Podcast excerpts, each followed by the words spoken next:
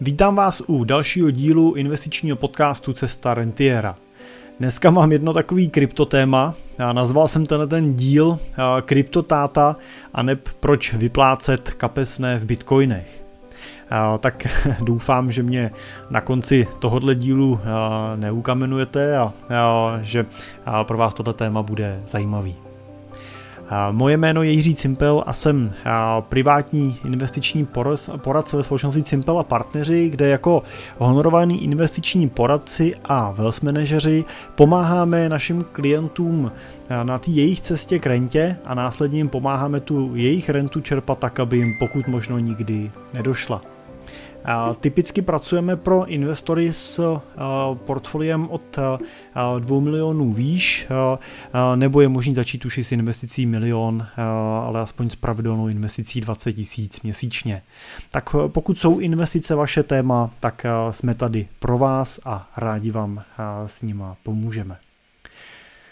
Tak pojďme k tématu kryptoaktiv a dětí a kapesního tak asi jako většina rodičů přemýšlím i já eh, nad tím, jak nejlépe připravit eh, moje děti na současnou dobu a na svět, eh, do kterého přichází. Určitě nejsem žádný katastrofista a nemám pocit, že by současná doba nebyla pro ty moje děti vhodná. Ani nemám pocit, že jsme se jako děti měli líp, protože jsme místo mobilních telefonů používali kouřové signály a jako sociální síť sloužily naše spolužačky a nebo tetky ve vesnici, které vždycky roznesly všechno, co se dozvěděli a většinou si k tomu přidali i něco svýho. Takže takový to klasický na jedné straně vesnice jsme něco provedli a ještě než jsme došli domů, tak už přes ty ploty to rodiče dávno věděli. Možná jste to taky zažili.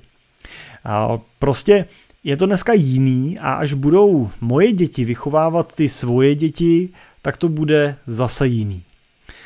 Je podle mě potřeba netrvat fixně na starých zavedených pořádcích a být otevřený změnám a příležitostem, který ta současná doba nabízí. Já musím říct, že jsem třeba na tohle téma ved diskuzi s jedním mým klientem, který on tak se pozastavil a říkal, já jsem tuhle se snažil vyhnat toho mýho vnuka ven, a říkal jsem mu, běž ven si hrát uh, s kamarádama třeba na vojáky nebo něco, co si dneska hrajete. A teď tady sedíš sám, kluci z vesnice si určitě půl rádi hrát a, on se na ní otočil a říkal, ale dědo, já si tady s klukama z vesnice na ty vojáky zrovna hraju, máme tady uh, rozehranou bitvu.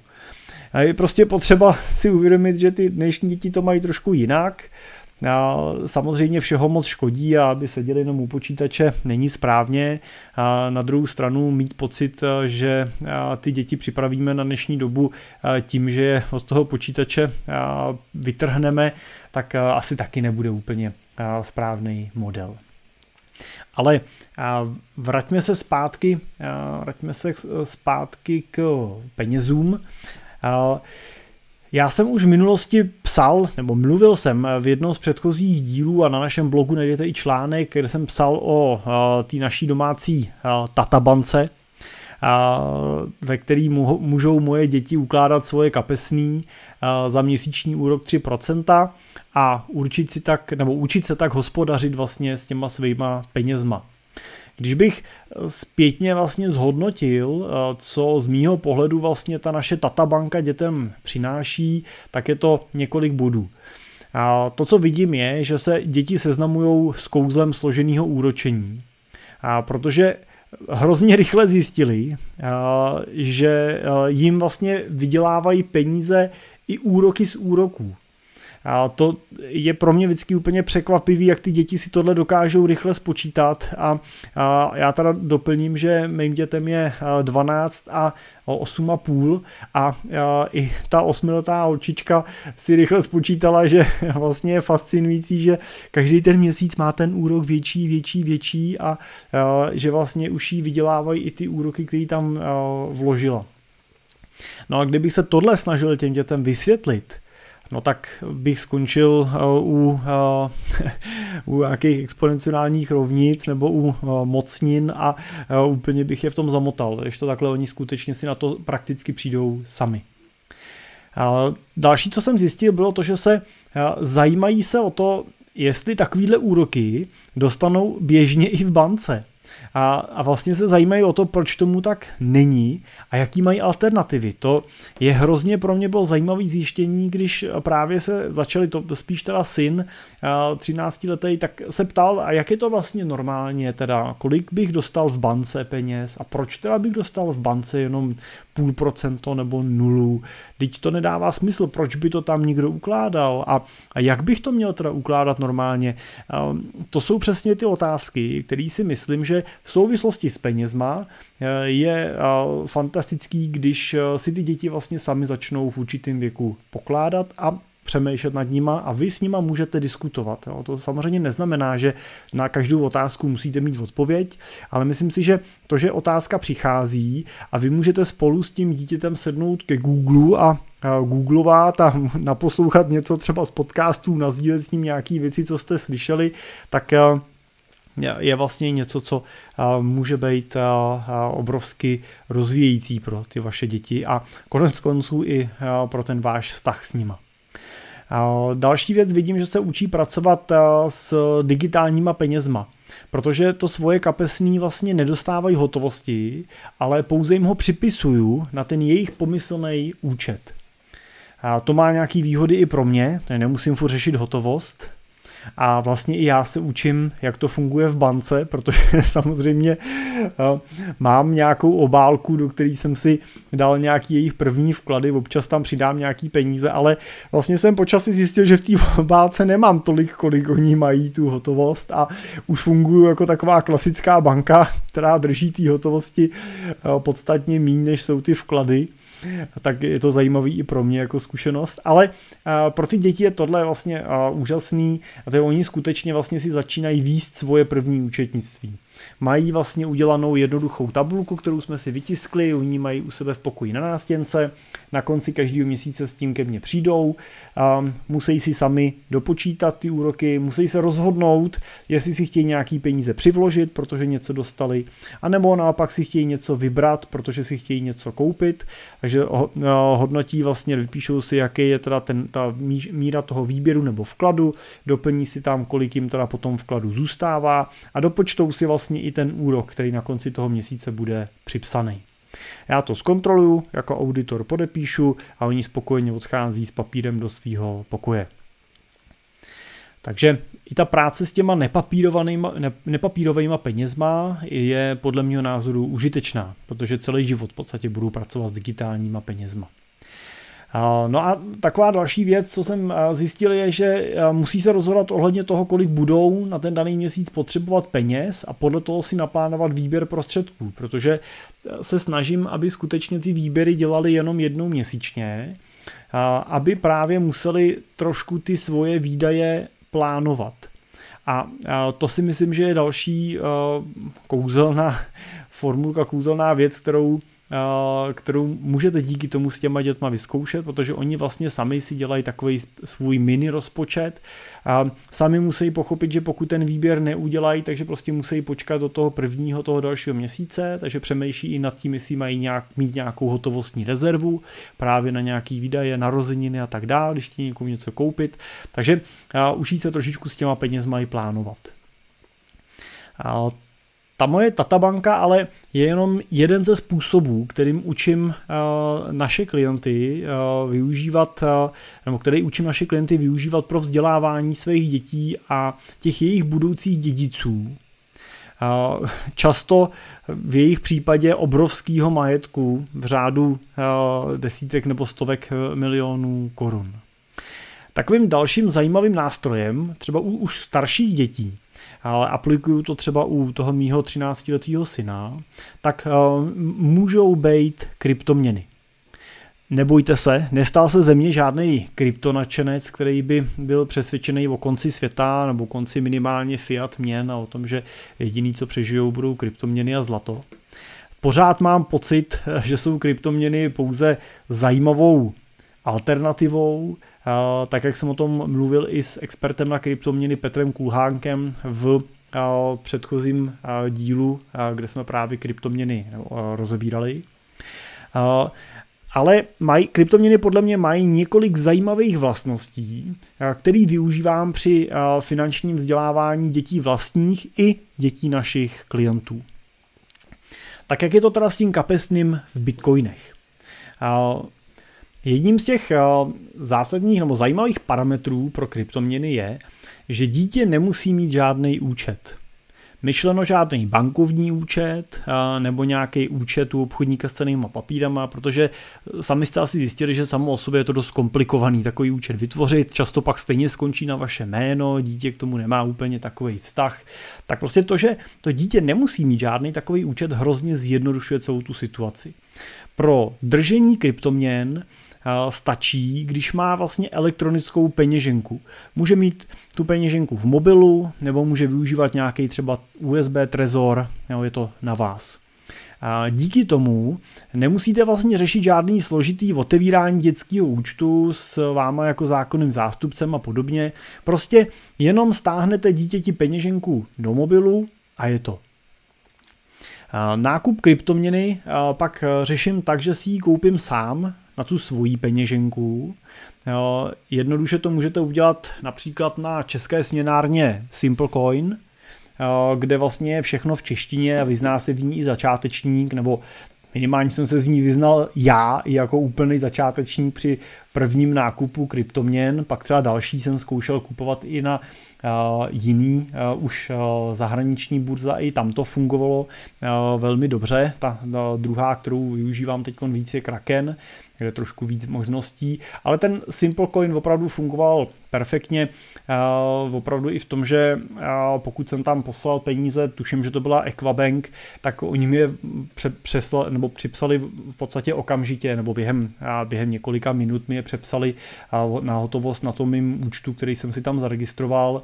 Já jsem mi vyměnil v tom prvním kroku za bitcoiny a ty jsem si vlastně rovnou z toho účtu přeposlal do té svojí peněženky. No, takže jednoduchá transakce, celá v české koruně, krom teda potom těch kryptoměn, ale ten nákup jsem mohl rozvat v české koruně, nemusel jsem to převádět do žádný jiný měny a tak dále, takže opravdu velmi jednoduchý. Potom, co vlastně nakoupíte ty svoje první bitcoiny, nebo teda spíš první setiny a tisíciny bitcoinů, protože když byste koupili celý bitcoin, tak by to asi bylo víc než jenom pro zábavu. Tak si je vlastně ze směnárny určitě doporučuji převíst do té svojí vlastní peněženky, aspoň v tom mobilu. Jo, z, z různých bezpečnostních důvodů, prostě nenechávejte na té směnárně, nenechávejte někde na nějakým online účtu.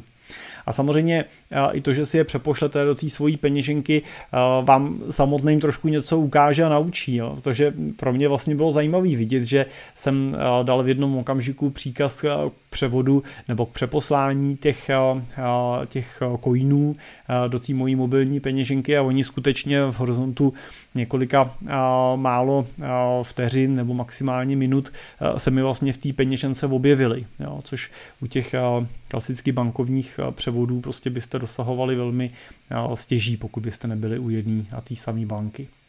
No a z té peněženky už jenom potom přepošlete ty peníze nebo tu kryptoměnu na peněženku vašeho dítěte a je to. Jo, zase krásně si tam vyzkoušíte i vy sami a dítě to vlastně vidí, tu rychlost toho převodu vlastně, toho kryptopřevodu, který opravdu naskenujete akorát v té vaší peněžence, ten QR kód jeho peněženky, ťukáte, kolik mu chcete poslat a vyřešeno. Jo, během chviličky má to dítě ty peníze vlastně na své peněžence.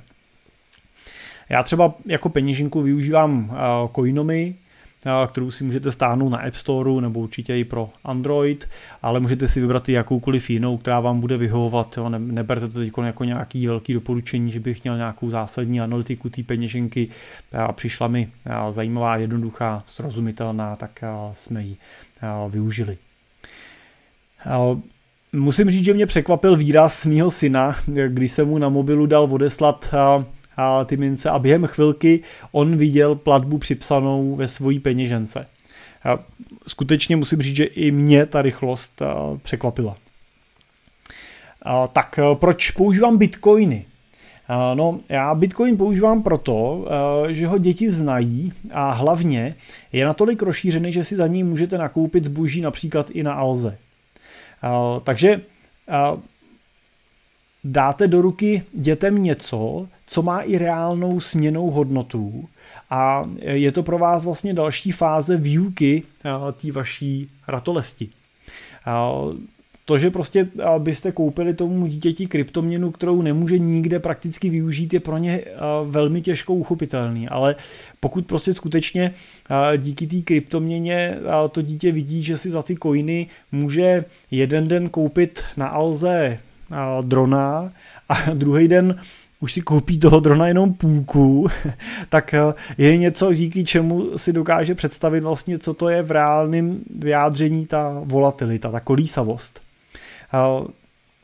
Musím říct, že jsme jeli začátkem týdne s dětma v autě na golf a náš malý tam tak se zmínil o tom, že a ty bitcoiny, že mu to zase kleslo a co, co teda s tím. A do toho se teda vozvala, a vozvala ta a moje osmiletá a, a, a, a zeptala se, co to teda je vlastně ta kryptoměna a ten bitcoin. No já jsem teda nelenil, využil jsem ty otázky a říkal jsem malýmu teda, no tak jí to zkus vysvětlit. No a on opravdu takovým krásným způsobem, velmi jako dětským, jednoduchým vlastně popsal, co to vlastně je, že jsou to teda ty elektronické peníze, že to má tady v té peněžence, že za to může taky na té alze něco nakoupit, takže to je vlastně taková alternativa k těm klasickým penězům. Já teď vůbec nechci hodnotit, jak moc přesně jí to vysvětlil, ale ale vlastně jsem byl strašně fascinovaný a potěšený tím, jakou vlastně diskuzi ty děti vedou. A teď samozřejmě nikdo můžete tahat, tahat za uši, že je to brzo a že možná to přeháním a že by ty děti měly řešit úplně jiné věci. Jako chci říct, že buďte si jistí, že moje děti samozřejmě primárně řeší úplně jiné věci. Ale to, že i tyhle témata oni vlastně otvírají, že o nich diskutují a hlavně, že k těmhle tématům pokládají otázky a přemýšlí nad tím, je podle mě správný, zajímavý a, a pokud nad tím, nad tím, tím tématem přemýšlíte už v 12-13 letech, nebo možná u té menší velmi základně teda v těch 8 letech, no tak o čem pak asi dokážete přemýšlet, až vám bude, nebo až těm dětem bude 17, 18, 20. Já doufám, že jim to bude otvírat dveře a hlavy k dalším, podle mě zajímavějším ještě tématům. Takže kouzlo Bitcoinu podle mě leží právě v té jeho směnitelnosti. Můžete konec konců ty děti vzít do kavárny a zaplatit, zaplatit v Praze v kavárně Bitcoinem a tak dále. Takže můžou vidět nějaký reálný využití. Samozřejmě, že můžete využít i jiný kryptoměny, Nemůž, nemusíte tu svoji investici stavět jenom na Bitcoinu. Já jsem třeba nakoupil pro zajímavost ještě Ripple, Ethereum a Litecoin, ale v tomhle případě asi volba na vás. Já jsem jich koupil víc, protože mě zajímala tam to propojenost a funkcionalita, to znamená rychlost přeposílání těch měn mezi sebou a jak fungují potom při pohybu například na trzích, jak, jak moc jsou na sebe vázaný. A samozřejmě i, i mladýmu jsem poslal nejenom Bitcoin, ale i právě ten Ripple pro nějakou zajímavost a i pro jeho představu, že samozřejmě ten Bitcoin není jediný hegemon, ale že těch variant je případně víc. Ale ten Bitcoin beru jako nejpraktičtější z toho hlediska, že oni skutečně můžou vidět konkrétní příklad, za co si to můžou potom utratit. Velkou výhodou kryptoměn je, a zároveň možná i nevýhodou na některé věci, ale to, proč já jsem se rozhodl vlastně to se synem využít, tak je ta jejich velká kolísavost ceny, nebo respektive toho jejich kurzu. To je vlastně přesně to, co chcete, aby si dítě mohlo prožít a v praxi vyzkoušet tak trochu na nečisto. V dětství to totiž nebolí a ta zkušenost s tím, že vaše peníze během několika dní ztratí třeba desítky procent ze své hodnoty, anebo naopak desítky procent získají, je prostě nepřenositelná. A je třeba si ji prožít. Samozřejmě je třeba se připravit na to, že tyhle poklesy nebo růsty budou u dětí vyvolávat řadu otázek, na které vy musíte být připravený odpovídat. Nemusíte všechny odpovědi zákonitě znát, ale musíte mít čas a hlavně chuť společně s nima odpovědi na ty otázky hledat. No, Google a YouTube je v tomhle případě váš přítel a všechny ty odpovědi na nich najdete. Samozřejmě ne všechny odpovědi najdete na první dobrou, ne všechny odpovědi, které najdete, musí být správný, ale to je vlastně zase něco, co můžete ty děti učit, můžete je učit toho, k tomu jejich kritickému myšlení, to, aby skutečně objektivně byli schopní si najít tu informaci z více zdrojů a pak vlastně spolu s nima si na tu informaci můžete a na tu otázku vlastně a na tu odpověď můžete vytvářet vlastní názor. A myslím si, že to vlastně může být hrozně hezky eh, strávený čas eh, s tím dítětem při eh, vlastně hledání odpovědí na nějakou společnou otázku, na kterou třeba nemáte zrovna odpověď. A to je podle mě přesně to, co chcete způsobit. Že se děti začnou víc zajímat o svět financí a investic a jako bonus máte s těma dětma najednou společný téma, o kterým ani moc nevíte a snažíte se ho vlastně rozlousknout a třeba společným sledováním videí nebo článků pochopit a, a, a, a vlastně a, tu a, realitu společnou vlastně vytváříte a rozvíjíte. Třeba můj syn začal otevírat eh, témata a pokládat otázky jako proč ta cena tak klesá? Nebo když ta cena tak klesá, protože lidi hodně prodávají, tak proč to teda prodávají, když vidí, že ta cena kvůli tomu klesá a oni na tom prodělávají? A nebo se ptal, nebo přišel otázkou, nevyplatilo by se mi to koupit ve chvíli, kdy ty lidi hodně prodávají a ta cena klesá? Nebo jak vlastně fungují peníze a jak se liší od kryptoměn. Taky se ptal, jestli si může za ty bitcoiny něco koupit a jak to může udělat. No a to, co byla pro mě hrozně zajímavá otázka i z pohledu nějakého plánování, tak bylo, že se ptal, kolik peněz bych vlastně měl mít v bitcoinech a kolik v normálních penězích. Tady uh, si troufnu dát jako uh, investiční poradce radu a to je to, že určitě byste nikdy neměli dovolit, aby tam to dítě mělo všechno. Protože to zase není úplně dobrý návyk, který mu, byste mu tím dali. To je samozřejmě kryptoměny jsou rizikový, hrozí ztráta těch prostředků a tak dále, takže já jsem vlastně eh, se s ním říkal jsem, no hele, tak pořád je to nějaká sázka, je to rizikový, je to taková alternativa, něco navíc k tomu základnímu směru, tak eh, nedávejme tam víc než eh, třeba 10% tvýho majetku. Tak kolik máš naspořeno? Jsi spočítal, že má naspořeno asi 9 tisíc, tak jsme dopočítali, že může teda 9 stovek, takže dali jsme tisícovku, aby to bylo kulatý, tak jsme vlastně dali do těch kryptoměn, jsem mu poslal kryptoměny v hodnotě 1000 korun. Většinu v tom Bitcoinu a pár stovek, asi dvě nebo tři stovky v tom Ripple. Takže zase můžete to dítě učit krásně přemýšlet i nad tím, jak vlastně alokovat ten svůj majetek a neriskovat všechno. Takže bych jako takovou poslední část vlastně chtěl říct to poselství, jako nepřežeňte to.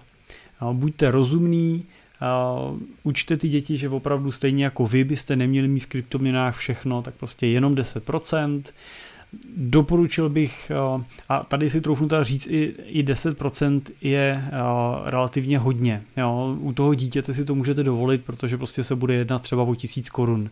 Pokud ale byste měli v úsporách 10 milionů korun, tak si myslím, že milion do kryptoměn by byl opravdu hodně. Jo. Pokud jste velký nadšenci, tak třeba třeba 5%, jo, a, nebo možná ještě v kousek míň, opravdu berte to tak, že je to jako vysoce riziková investice s obrovskou volatilitou a a když si představíte, že byste tam do toho vložili třeba 30%, to z těch 10 milionů se tam dáte 3 miliony a vlastně během pár dní z nich můžete mít v lepším případě 1,5 milionu nebo třeba 1 milion. Taková volatilita není u těch kryptoměn nějak zásadně výjimečná. Bitcoin umí ztratit i 80% svojí hodnoty velmi rychle, takže můžete jako skutečně rázem se ze 3 milionů dostat na, na, na 600 tisíc, tak to je něco, co asi úplně s těma svýma základníma úsporama riskovat a prožívat nechcete. Takže držte se skutečně jenom jednotek procent, pokud sami třeba do kryptoměn prostředky ukládáte. Pokud tomu hodně rozumíte, jste velmi vzdělaný, je to prostě možná víc váš obor podnikání než investic, samozřejmě vyhodnocujte individuálně, ale pro typického investora si myslím, že skutečně je to jenom otázka jednotek procent a jenom v případě, že skutečně ho to láká. Ale účelem tohohle podcastu není doporučit kryptoměny jako investice, i proto dítě se na ně nedíváme jako na investice, díváme se tady skutečně jako na to jako na nástroj pro edukaci a na to vám skutečně stačí víceméně jenom pár tisíc, aby to, nebo pár stovek, aby si toto dítě mohlo zažít a abyste ty témata, ty otázky otvírali. A taky bych doporučil, abyste nezačínali moc brzy. Mému synovi je 12 a přijde mi to jako rozumný věk, kdy začít, aby dokázal tu celkovou myšlenku pochopit. U té mojí osmiletý dcery zatím používáme jenom databanku a na kryptoměny má rozhodně ještě dost času. Já si myslím, že když by zjistila, že se za ně dá nakupovat na Alze, tak by stejně všechno utratila za lolpanenky, až by právě zjistila, že Alza bere bitcoiny. Takže prostě buďte, buďte rozumný, jo, zase skutečně prostě si myslím, že 12 let je rozumná hranice, kdy tak jako nejdřív s tím dítětem o tom začít diskutovat. Pokud máte v kryptoměnách pár tisíc, tak můžete klidně používat bez obav podle mě i elektronickou peněženku přímo v mobilu.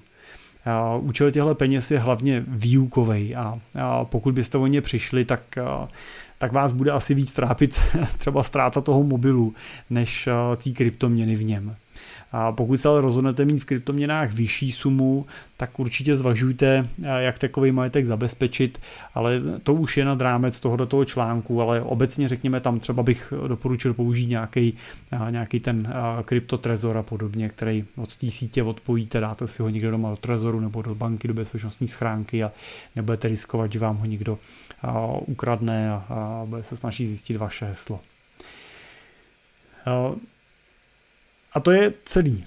To je vlastně celý dneska. Můj syn eh, je rozhodně prvním dítětem na škole, eh, který mu vyplácí jeho bláznivý kryptootec eh, část kapesního v bitcoinech a možná je první i v podstatně širší oblasti. Určitě, ale taky díky tomu jedním z těch dětí, který se o to, jak peníze a jejich alternativy fungují, zajímají. A o to mi vlastně hlavně šlo.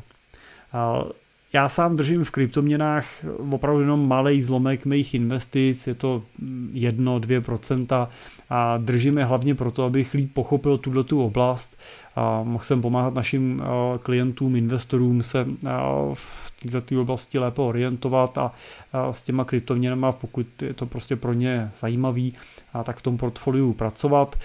Zároveň taky proto, abych některým našim investorům víc rozuměl, protože někteří z našich investorů jsou aktivní investoři eh, v kryptoměnách a točí si v nich třeba nějakou část eh, svého majetku sami a do těch našich portfolií, třeba do těch klasických cených papírů, kde dosahujeme jenom těch nudných výnosů, těch 5, 7, 8% ročně, tak si ukládají, přelejvají potom ty zisky tak, aby oni nepřišli v případě těch velkých poklesů nebo nějakých pádů některých těch kryptoměn. Tak to je jeden z těch účelů, proč já kryptoměny v tom mým portfoliu mám a mám jenom takhle v malém zlomku, abych právě rozuměl těm, tomu tématu jako takovýmu.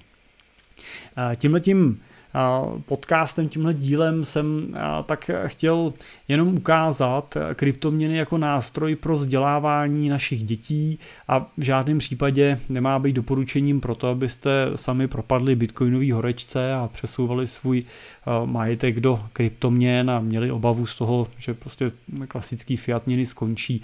myslím si, že tohle téma není úplně předmětem tohohle dílu, ale ani si nemyslím, že je to téma, který by hrozilo Zároveň si myslím, že eh, žádný z těch velkých rozvinutých států si nenechá sebrat kontrolu nad těma penězma tím, že by připustil to, že by ta kryptoměna přerostla nějakou hranici, kdy už by hrozilo, že právě se stane nějakou plnohodnotnou alternativou k měně a ten stát nebo regulátor nebude mít možnost vlastně tu měnu sám přímo kontrolovat. Jo. Takže myslím si, že do tohoto rozsahu to ještě dlouhou dobu nepřejde, uvidíme, jestli někdy vůbec, takže ani si nemyslím, že bychom měli nakupovat kryptoměny, protože za bude platit jenom, jenom s nima. A na to si myslím, že prostě kryptoniny ještě nejsou připravený a, a, a nepatří do nich podle mě víc peněz, než jste ochotný ztratit. Tak jak už jsem zmiňoval, myslím si, že ne víc než 5% z majetku, 10% kryptonačenců. Ale podle mě dlouhodobý budoucí nebo současný rentier eh, se bez kryptoměn pohodlně obejde a zařazoval bych je do portfolia pouze v případě, že po nich skutečně toužíte. Jo, myslím si, že to třeba obdobná alternativní investice, jako třeba umění nebo sbírky, eh, nebo eh, víno, nebo veteráni, známky, mince.